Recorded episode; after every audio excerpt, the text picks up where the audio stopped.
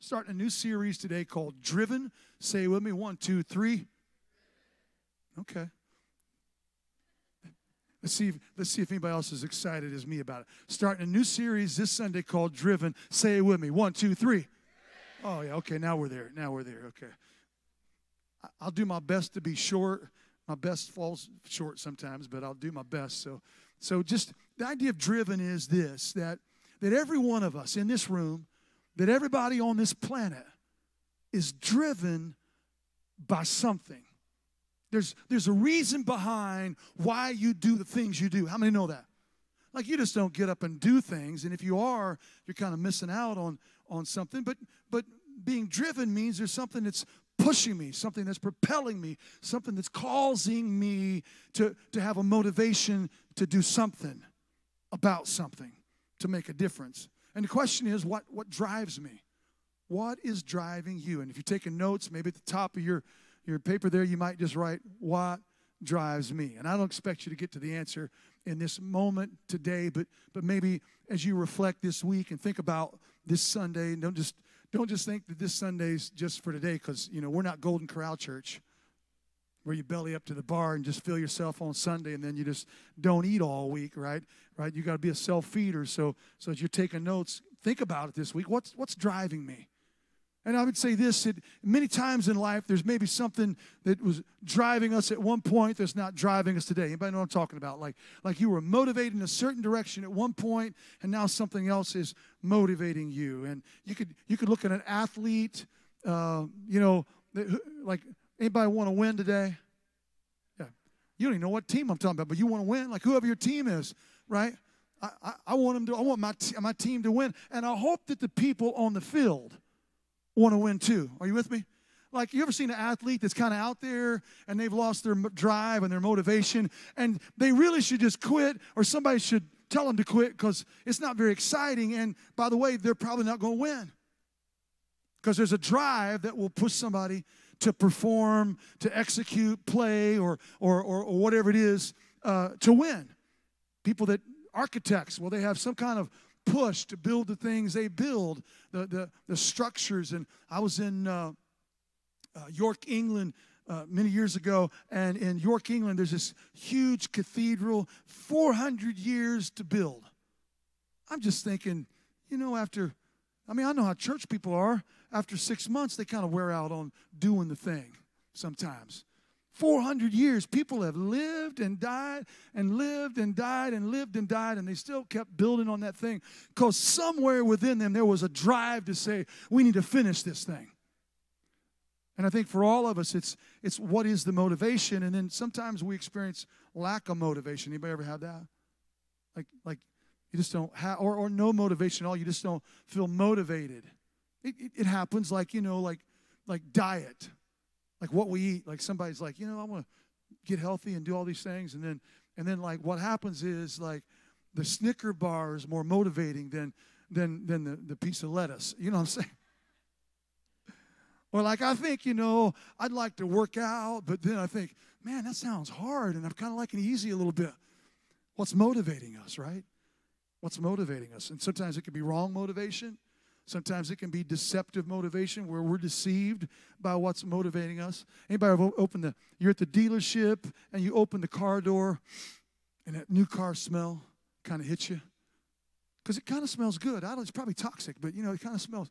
I don't know what it is. I don't know if they put some magic scent in there that makes you want to buy that thing, but like, oh, and then you, met, you, anybody ever bought a new car and you pull the trigger and you bought the new car? And then, like, I don't know how many weeks it is in the mail arrives a payment book. Like it's so big, like like the mail the mailman uh, or mail person, whatever you call them now, carrier, ask you to help them carry it in. Like I'm playing a little bit, but, but it's thick. Unless they have to, unless it's so big they have to send it to you in multiple installments. And the motivation that you had with a new car smell, the book didn't come with that new car smell on it, right? It's just a payment book. And the motivation seems like, why did I do that for? In fact, they call it they call it uh, buyer's remorse. Like when you get something, you bought it, and now you're like, oh, I got to, I actually got to pay for it. And any of us can be driven by wrong motives, wrong desires. We can be pushed and maybe settle for the good instead of better or settle for good instead of the best. And then we kind of hang out here and never get to where we could be.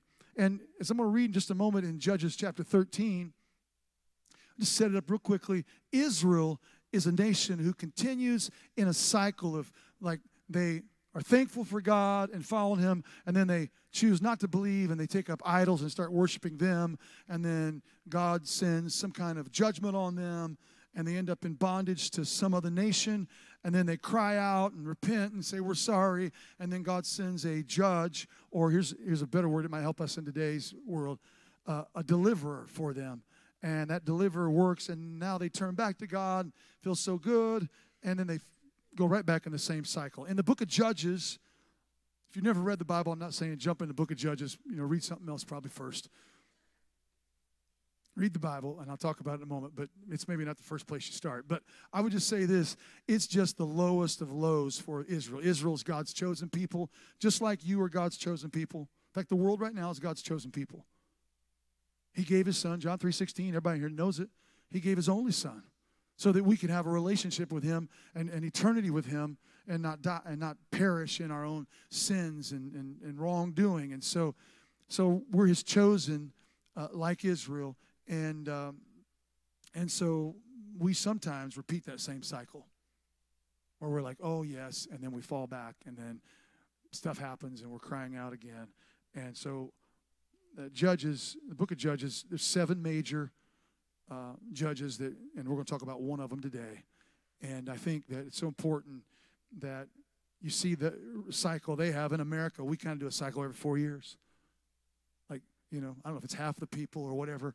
Like, they're upset about the way things are, so they think, well, and they'll pray about it and everything and hope that God sends a new person. And then four years later, they're faced with it again and trying to get, and when really it doesn't matter who the person is, right? The deliverer's already came, and his name's Jesus.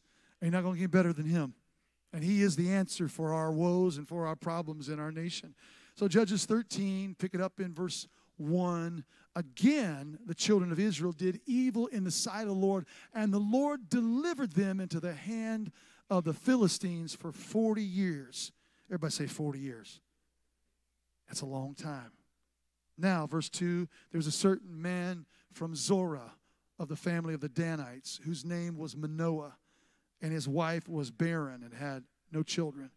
And the angel of the Lord appeared to the woman and said to her, Indeed, now you are barren and have borne no children, but you shall conceive and bear a son. Verse 4 Now therefore, please be careful to not drink wine or similar drink and not to eat anything unclean. For behold, you shall conceive and bear a son and no razor shall come upon his head, for the child shall be a Nazarite to God from the womb, and he shall begin to deliver Israel out of the hands out of the hand of the Philistines. This passage here is referring to Samson. Samson is out of the seven major judges in the book of Judges, he is the most popular one.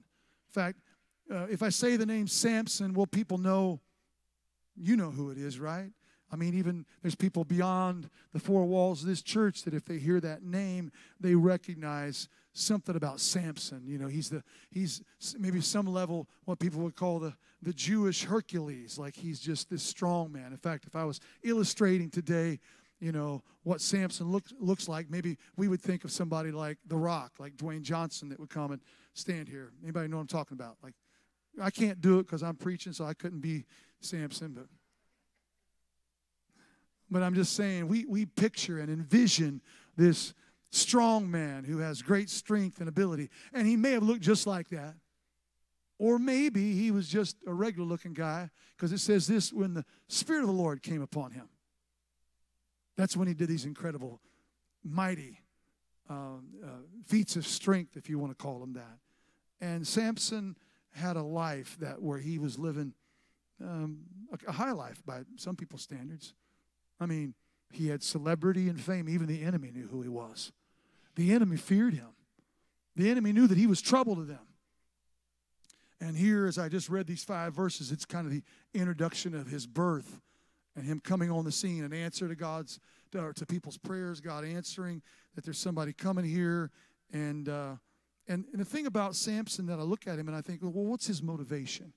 What's the drive that Samson has? What's driving him? And I, I, thought about, you know, when I see his life, I mean, his life is summed up in uh, relationships with women, lustful. There's a lust drive that he has. And not only that, but seems like he's kind of prideful. Lust and pride seems like they're the driving forces. Now, I say this he's an answer to the people's prayers.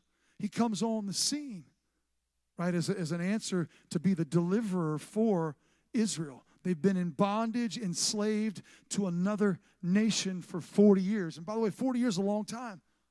Some of you in here are not 40 years old. 40 years ago, man, I was like in my 20s. You see, you see the difference, in 40 years is a long time. 40 years and what's driving him? I mean when i look at samson's life what a song came just the way my, way my mind works. A song came to me from the 80s it's a dire straits song and in it it says money for nothing and your chicks for free. That's samson's life. But he just got it. Like he was born into it right? He's, he's got the stuff that he wants and he needs. People around him do whatever he wants them to do. He's got this incredible strength and he's got women, all the things maybe that some people would say, oh, that's what I want, depending on what's driving you. But it's undeniable his birth and what God was doing. Two times an angel shows up. I read one of them to you. And not only do they just show up, show up, but they give him a unique covenant that you can't find. I mean, you'd be hard pressed to find others in the Bible that are just like this. Certainly, John the Baptist, filled with the Holy Spirit before he was born. That's pretty cool. Jesus, we could spend a lot of time, we will in December, talking about his birth, right? It's heralded by angels and people that travel afar to come and see him, and all shepherds that, that come and worship, and all these things. But, but Samson, he's a normal guy and he comes on the scene with angelic visitations, but not only that, but with a covenant before he's ever born. I mean, before he ever comes out. The angel says, okay, don't, don't, don't drink any wine to his mother. And then it goes on the second visit not to even eat anything of the vine. And that's a Nazarite vow. So uh, in the book, in, in the uh, book of Leviticus, we get the description of a Nazarite vow. And it's this idea that, that you're not have anything from the vine. No, no, no grapes, no raisins, no grape juice, no wine, nothing that's come off the vine. For Samson's life, he should never, ever, according to his vow that he's going to be born into, ever have any contact with grapes or any product of grapes. And that's what that was a part of the vow. Other part of it was that he can't touch any dead things. It's part of a Nazarite vow. He breaks it in his life. Pride, thinking maybe he can do it, didn't matter. The other thing was, and you hear it here, no razor ever come upon his head. And so his hair's never cut. So at 20 or 21, when he becomes the, the judge in Israel, his hair's never been cut. When he lays his head down in the lap of Delilah, his hair has never been cut. It's grown all of his life. And part of that understanding is this, because I think you got to understand that Samson's life had a purpose.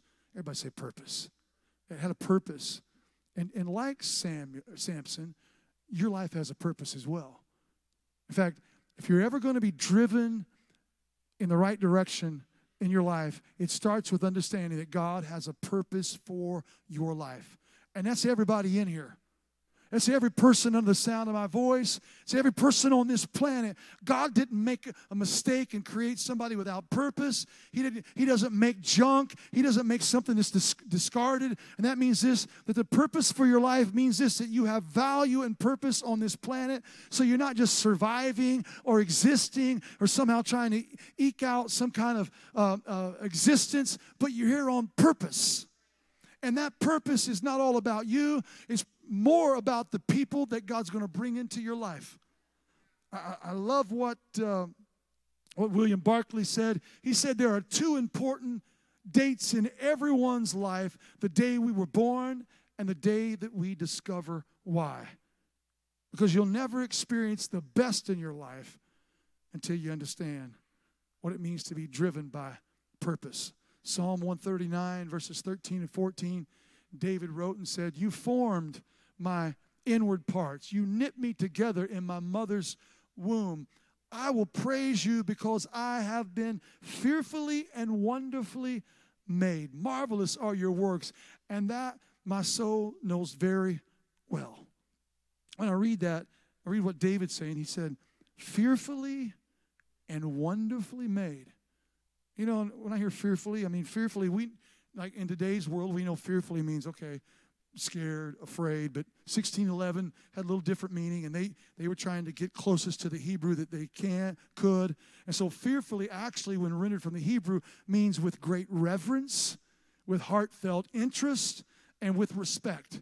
And wonderfully means, means this from the Hebrew, unique and set apart. In other words, it's important that we understand that that we have been created and made with great reverence, heartfelt interest, and respect to be unique and set apart. That's how God made you. You. Sitting right here on Sunday morning, He created you with intention. And you can say, well, God, you know, He's produced billions of people, and He has. And we could almost think, well, He's just rolling them out like robots off an assembly line, like some kind of mechanical action. He's just, just you know, all these people that, that are just being churned out. No, God has given special attention to each person.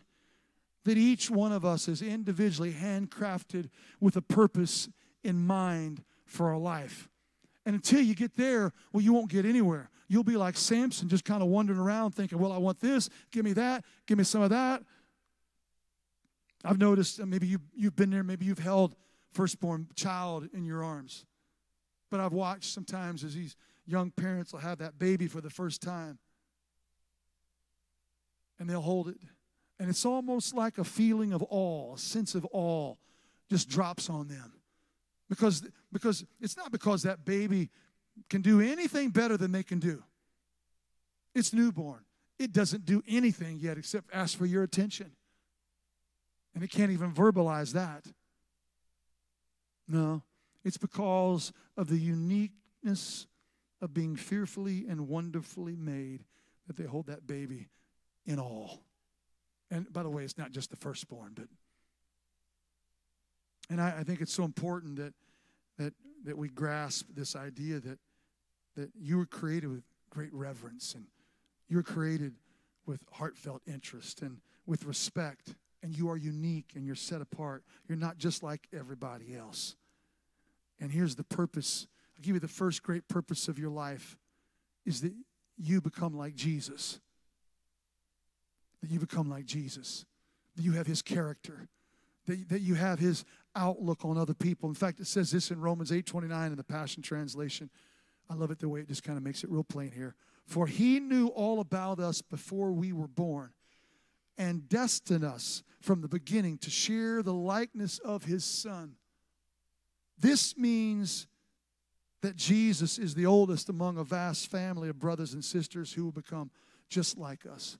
In other words, if you can grasp this, that you are destined, some versions use the word predestined, to become the image of God's only Son, to look like Jesus in the way that you respond and act to a world.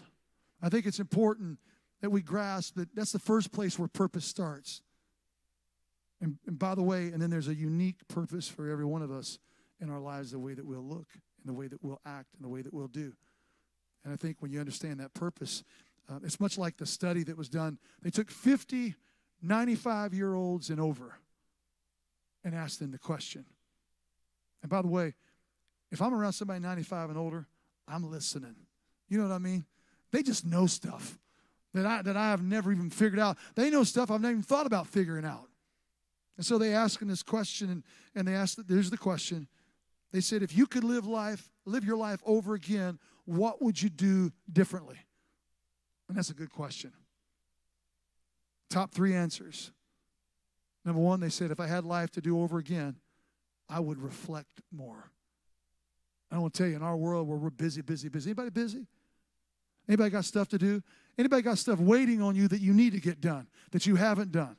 Anybody got a garage you need to clean out or or you know a yard you need to do something to or or a project that you've discarded or some painting that needs to be done or firewood that needs cut or or you know uh, what they call it, honey to do, honey honey uh, do list. You know stuff that that needs to get done that you've not gotten done because we're busy. Anybody busy? I mean i've not done it yet today but i feel like doing it. Look at your neighbor and just say we're busy. Yeah. We're busy we're busy people busy with stuff and problem is, we get so busy and hurried and all the stuff that's happening, sometimes we never sit down and just think and reflect on life and what's going on in our life. Sometimes even what God has done, because you know, that one time that I got away, I probably shouldn't have got away. That one time that that thing should have killed me, but somehow God spared me. And maybe I didn't even acknowledge that. And to sit down and say, God, thank you for all the things that you've done in my life. Thank you for what you're going to do tomorrow that I don't even know because I haven't encountered it yet.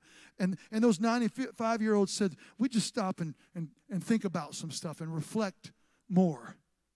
Secondly, they said, if I had to do it over again, I would risk more. Well, that's, that's, that's a reality, isn't it? Anybody look back over your life and don't start crying or anything, but look back over your life and like you missed it back there because you didn't want to take the risk. And you're like, man, I wish I'd have done that. There's cars that I didn't buy. This is simple, just a little thing. It's not an important thing, but like that I didn't buy that I wish I had bought and just kept it till now. That 65 Mustang that guy wanted $225 for in 1983. I wish I just bought that thing. Because it'd be worth a lot. That'd be a great investment, right? Risk more. Just don't want to take the risk. That that that uh, degree or that that decision, that business, or whatever it is, we just maybe didn't take the risk. I, would say this that there's a whole lot of people that I've talked to that have told me this before. I wish that I would have started following Jesus a lot sooner.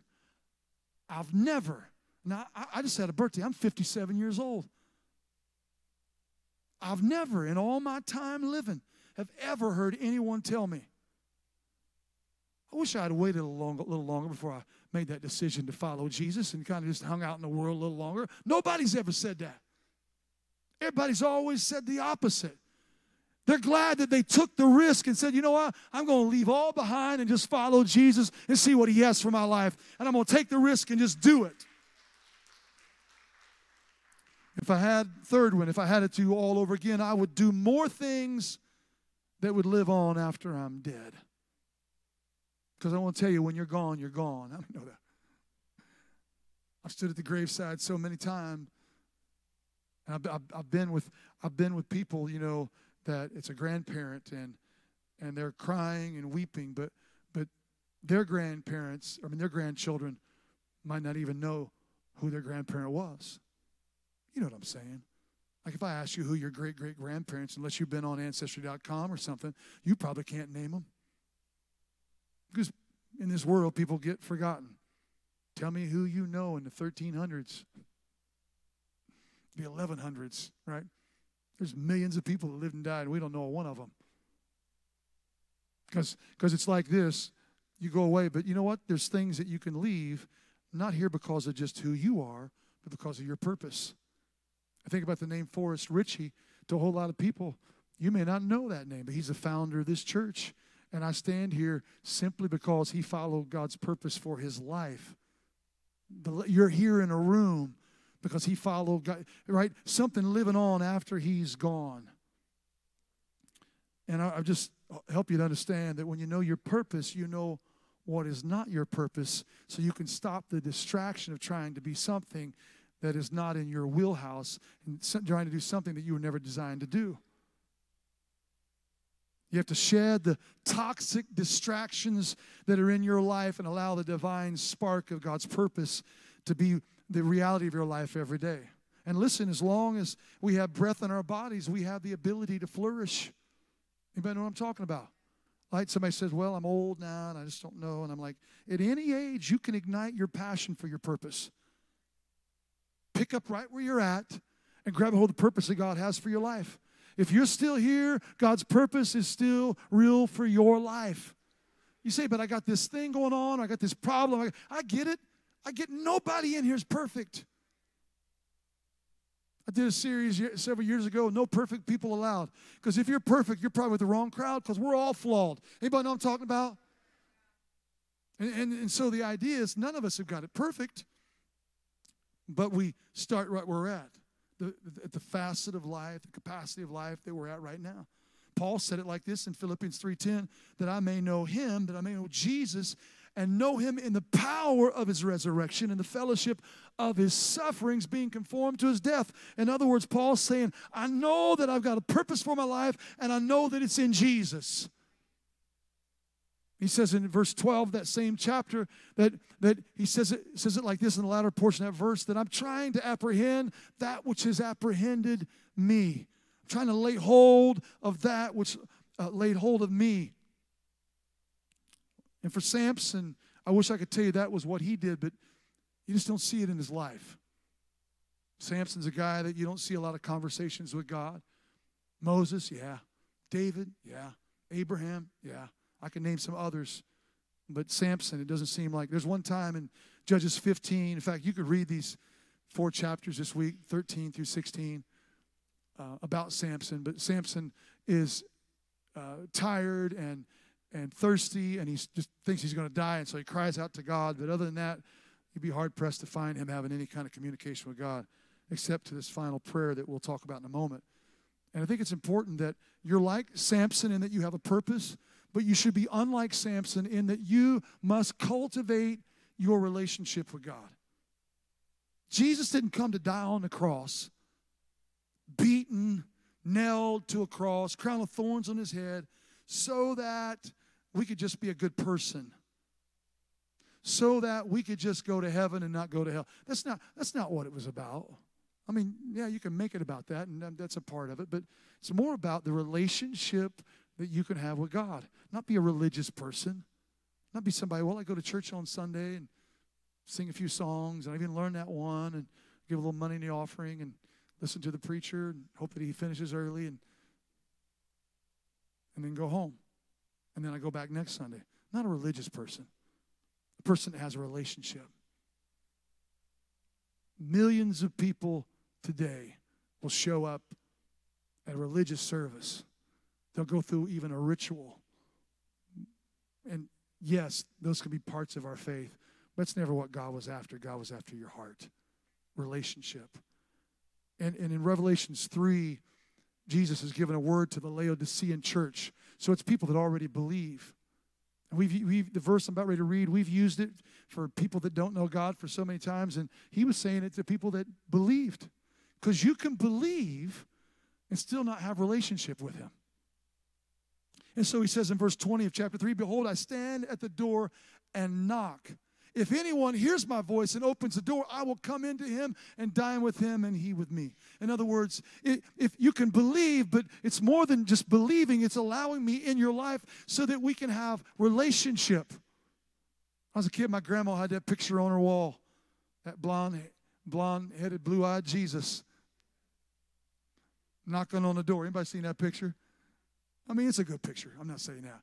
But, but it's, it's illustrating that idea. And if you ever get a chance to look at it again, there's no, there's no knob on the outside of that door because only you can allow him into your life, right? Jeremiah 29 13 says, And you will seek me and find me when you search me with all of your heart. So it means it's an all in proposal, right? Colossians 2, verses 6 and 7 said, Therefore, as you received Christ, Jesus the Lord, so then, what does it look like? What does life and, and, and cultivating that relationship look like? So walk in Him, rooted and built up in Him, and established in the faith, just as you were taught, abounding in thanksgiving.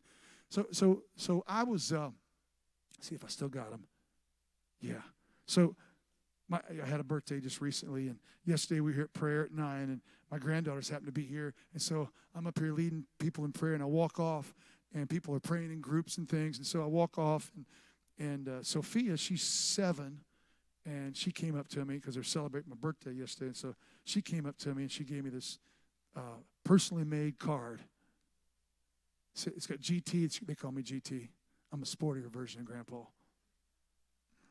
It's got a big heart, then a little heart inside with a cross on it. And I, you know, I don't know. I didn't interpret all that, but maybe she's got Well, I don't have time to do it right now, but. And then it says, Happy birthday, GT. I love you, GT. Love, Sophia. Isn't that neat? Yeah. So then Lucia, I don't know if she saw if she was watching Sophia do it or or what, but then she gives me a car, gives me a card, and she's five, and she said, "I love GT." I'm gonna be honest, I couldn't do that when I was five. Kids are smarter today, aren't they? Like like when I was in kindergarten, we were like painting, finger painting, taking naps and stuff, you know. Like, and then on the back or inside of it, then it's got, and it was a little dark in here, so I'm looking at it and I said, "Oh, somebody there?" She said, "Yeah, that's me." And then then she said, kind of, this is her. I'm paraphrasing, but she has the hair, and then I don't have any hair on me, so. And then Olivia comes to me. She said, "Close your eyes." It's okay. And then she, I feel something come in my hand, and it's a connect card for prayer requests. That, and she's got something that I'm trying to figure out. I think it might be a person. It doesn't have any hair, though, so it could be me. And then I think maybe she signs her name like I kind of sign mine. But, anyways, she's two. Now, here's the thing the reason they did that is because of the cultivation of relationship. You hear what I'm saying?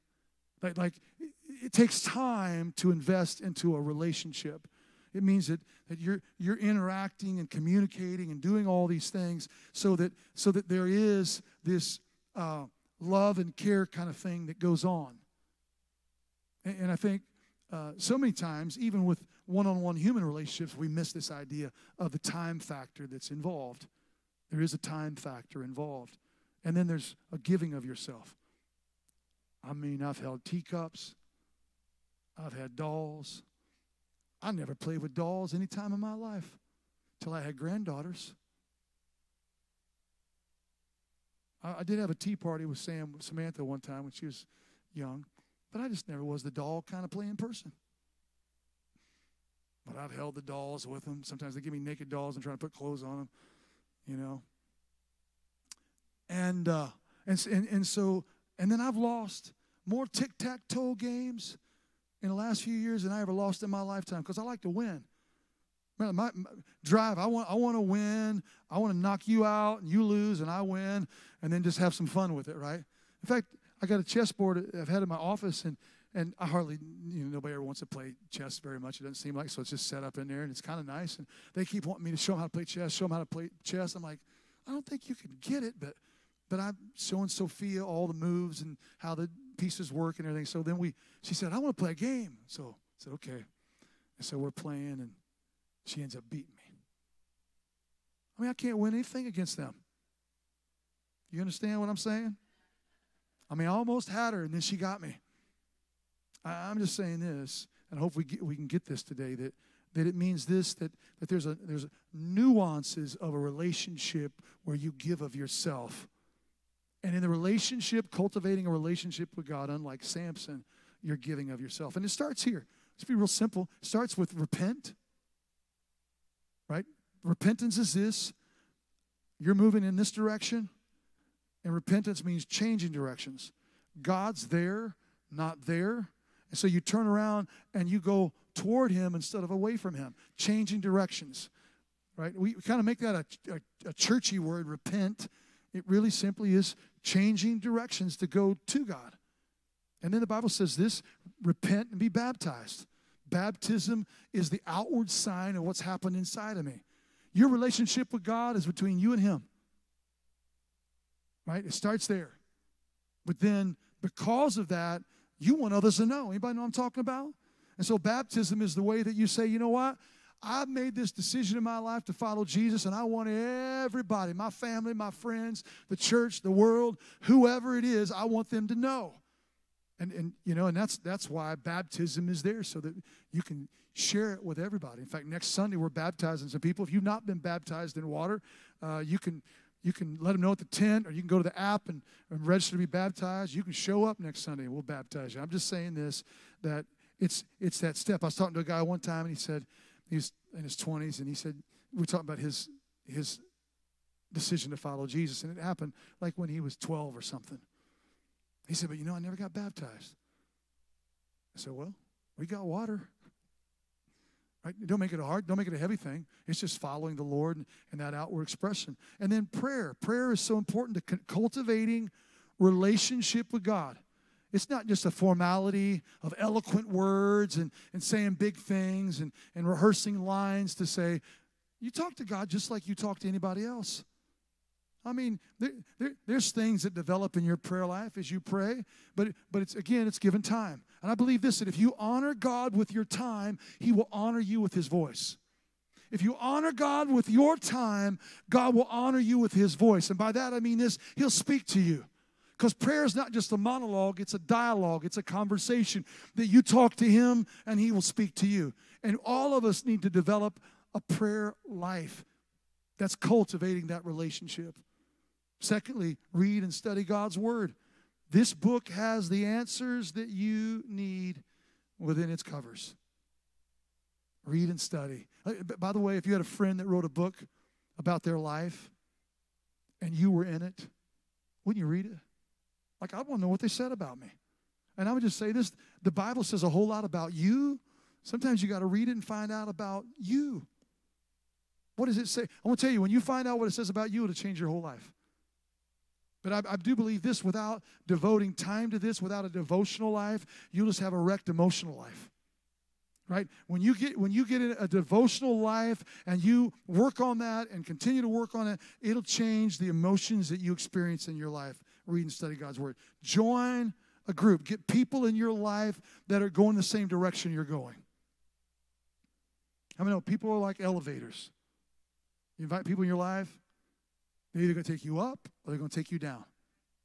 I got in trouble when I was young because I was with the wrong people. Anybody ever done that? Like they said, hey, we're going to do this. And I thought, I knew all along, shouldn't do that, shouldn't do that, shouldn't do that. And then I did it. Because nobody wants to get in trouble by themselves maybe a psychopath or a serial, killer or something, but, but most people, like, they don't get in trouble all alone, alone right? And it, so relationships can pull you down, but they can, push, push you, they can also push you up. Around here, we do groups. In fact, you can go on the app, um, uh, the Church Center app, or you can talk to people at the tent. They can give you instruction on the groups that are available. There's several um, different types of groups that you can get in that will help you in your in cultivating your relationship with God. Serve somebody else. That's a way that you'll cultivate your relationship with God. Seek out your spiritual gifts. It's a way that you'll cultivate that relationship. And, and we do steps. Steps this Wednesday. We got steps in October on the 1st and the 8th, and steps is just a way for you to connect at Elevation Church. But it's really more than that. It's to help you get to a place where you can serve other people and where you can find out the spiritual gifts that are in your life because you have spiritual gifts in your life. God has gifted every person in this house with a spiritual gift that, that He's put in your life so that you can do what you couldn't do on your own. Judges 16, I'll read this final passage here. Samson, he's, he's been in the lap of Delilah three times. Delilah's asked him, What's the secret to your strength? And he'd tell her something different. He'd lie to her. Well, you put me in these new cords and I can't break those. And she'd wake him up. Hey, the Philistines are here. The Philistines are the enemy. He'd get up, shake his stuff. Those things ain't going to stop him. Three times, three different times, he threw three different things. And one of them was weaving his hair into a loom. And finally, she's no doubt I don't know, in tears. If you love me, you'd really tell me what the secret is. Why won't you tell me? I feel like you made a mockery out of me. And so he tells her. He just goes all out. Here's the secret to my strength. There's never been a razor on my head. If my hair's cut, I'll lose my strength. Now, I've read this story so many times over the years.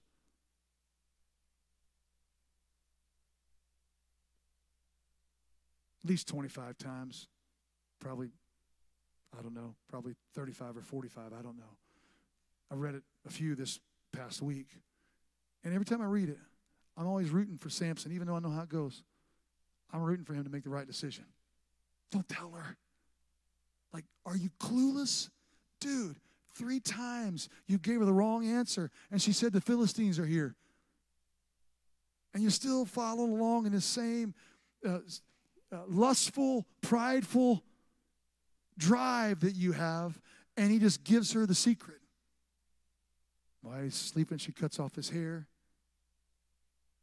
the Philistine, the Philistines are laying in, they're lying in wait, ready to, to pounce on Samson. They come out. Samson gets up like he normally does, shakes himself. But this time the Bible said the Spirit of the Lord has departed from him. Wasn't like the other times. He thought it'd be just like the every other time. And they got him. They got him, they arrested him, they took him, they took him off, and the Bible says that they gouged out his eyes. I'm just telling you, that's a like a lot of things can happen to you. That doesn't sound like that's a pleasant thing at all, right? They gouged out his eyes because if you if you blind him, well, even though he's strong and he's done all these things, well, he's not going to be able to see you. So it just and then they enslave him and put him at a at a, a, a in a grinder where he's like like um, uh, a mule or an oxen would be tied to a grinder, and uh, in those times it would be moving around in a circle just continually all day long as a slave, blind, and all you got is to go around in a circle. And, and from what I understand, talking to a few people that have lost all their hair and it grow back, they say it's about six months to maybe a year. Could have been a little longer. Samson, scholars think around 20, 21 when he began to, to, to reign as a judge. And uh, by the amount of time that he reigned, it looks like it's about 20 years from what the word tells us. So he's 40, 41, maybe 38, 39, maybe 45, but he's somewhere in that, that age. And, and now he's enslaved by the enemies that hate him. His, his existence on earth is just to move around in a circular motion all day, pushing this heavy grindstone, and he's blind. Samson has got to a low point in his life. I mean, a guy that had angels visit his parents to say that he's coming, and now here he is. I mean, I, I just, I, I guess that most of us in this room, your parents weren't visited by angels before you came onto this planet. Are you with me? I mean, just look at this guy and what he's had, and, and the Spirit of God working in his life, and, and just these incredible um, ability that, that came by God working, and now he's tied to this thing, moving around every day. And now it's got to the lowest point because the Philistines have gathered in their temple to Dagon, the fish god. By the way, if you're going to worship an idol, that's a pretty sad one, right? The fish god. And they're they're in there, and uh, they're like thanking their God for delivering them from this enemy, this troubler. And so they said, Go get him so we can laugh and make fun and watch him entertain us. First, verse 26 of chapter 16 says, Then Samson said to the lad, to the young boy that's attending to him, who held him by the hand, he said, Let me fill the pillars which support the temple so that I can lean on them. And now the temple was full of men and women. All the lords of the Philistines were there, about 3,000 men and women on the roof watching while Samson performed. So thousands of people in this place. And then Samson called to the Lord. Here's the prayer of Samson. Oh Lord God, remember me, I pray.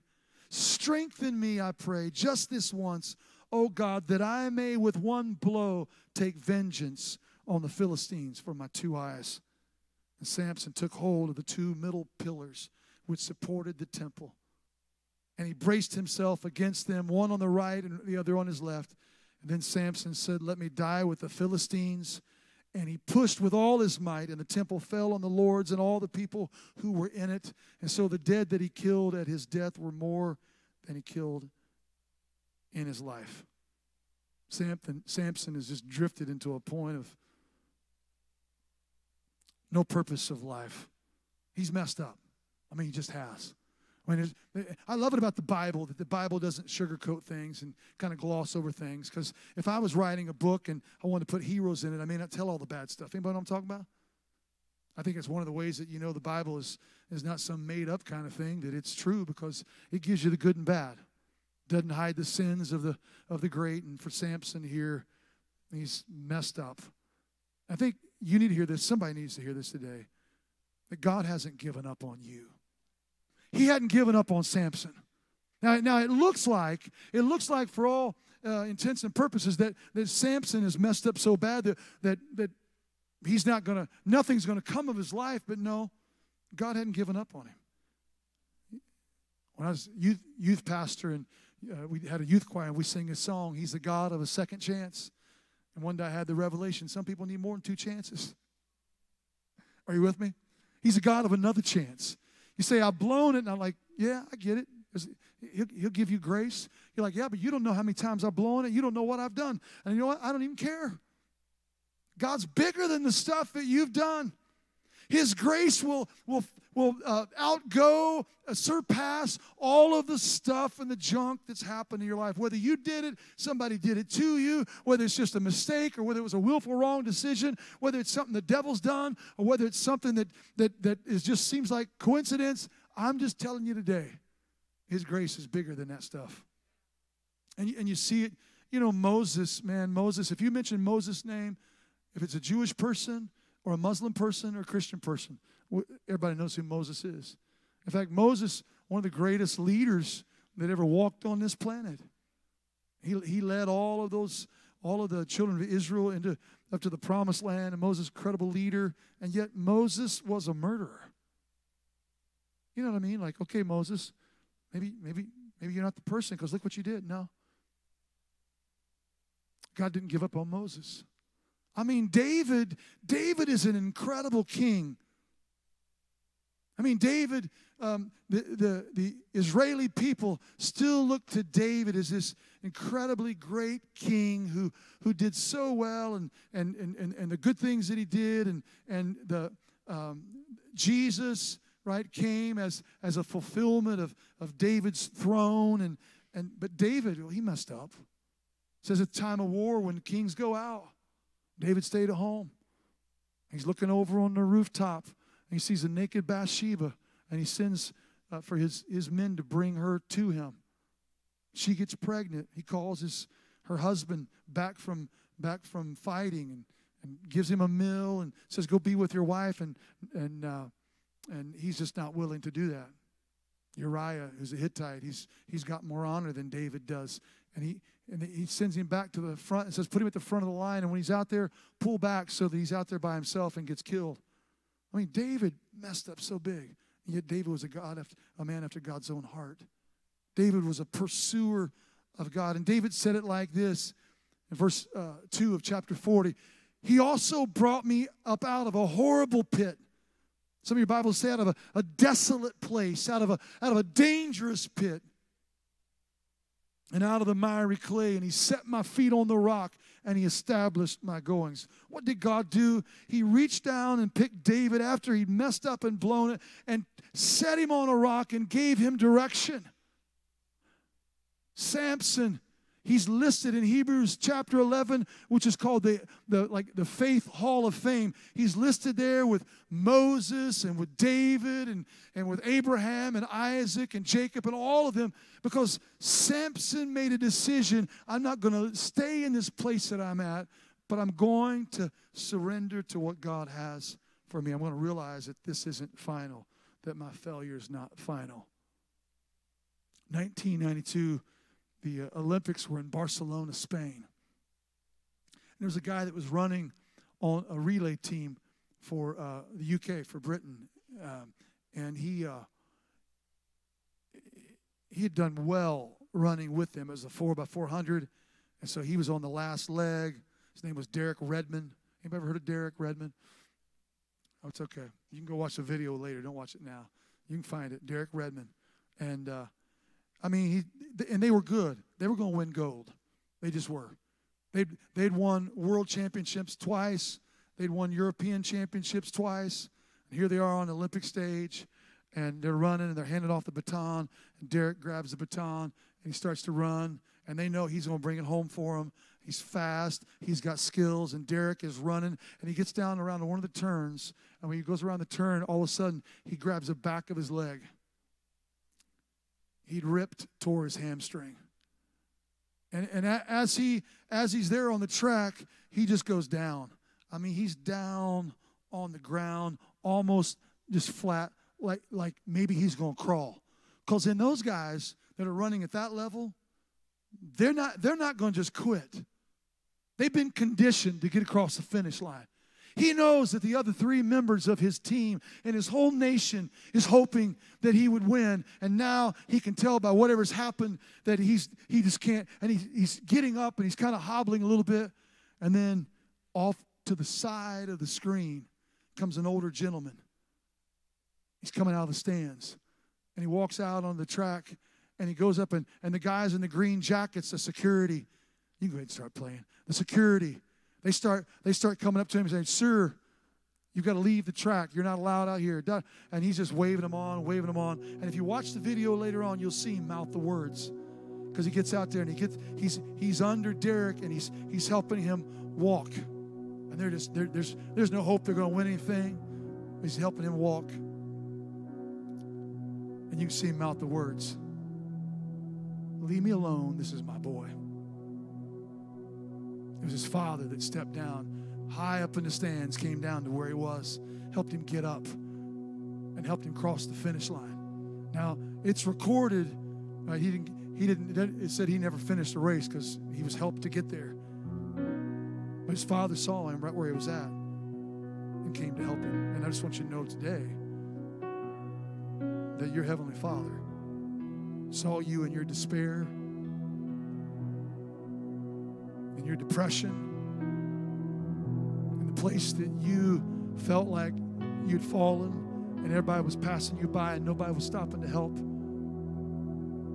And he came out of the stands, wrapped himself in flesh.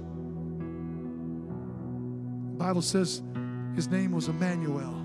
God is with us. Jesus came and he got a hold of you right where you are at. It doesn't matter how low you've gone. I mean, I can look at Samson and say, How low will you go, Samson? Turn, get out of that, get out of Delilah's house. Can't you see where this is going? Samson continued to step further and further into, into defeat. But God didn't give up on Samson. God's not giving up on you. And like Derek Redmond's father, he sent Jesus to come alongside you and pick you up and get you across the finish line. There's hope for you today. There's hope for you today. No matter how bad you feel like you messed it up, you've not went too far. You've got outside of God's grace. God's reaching. God's reaching.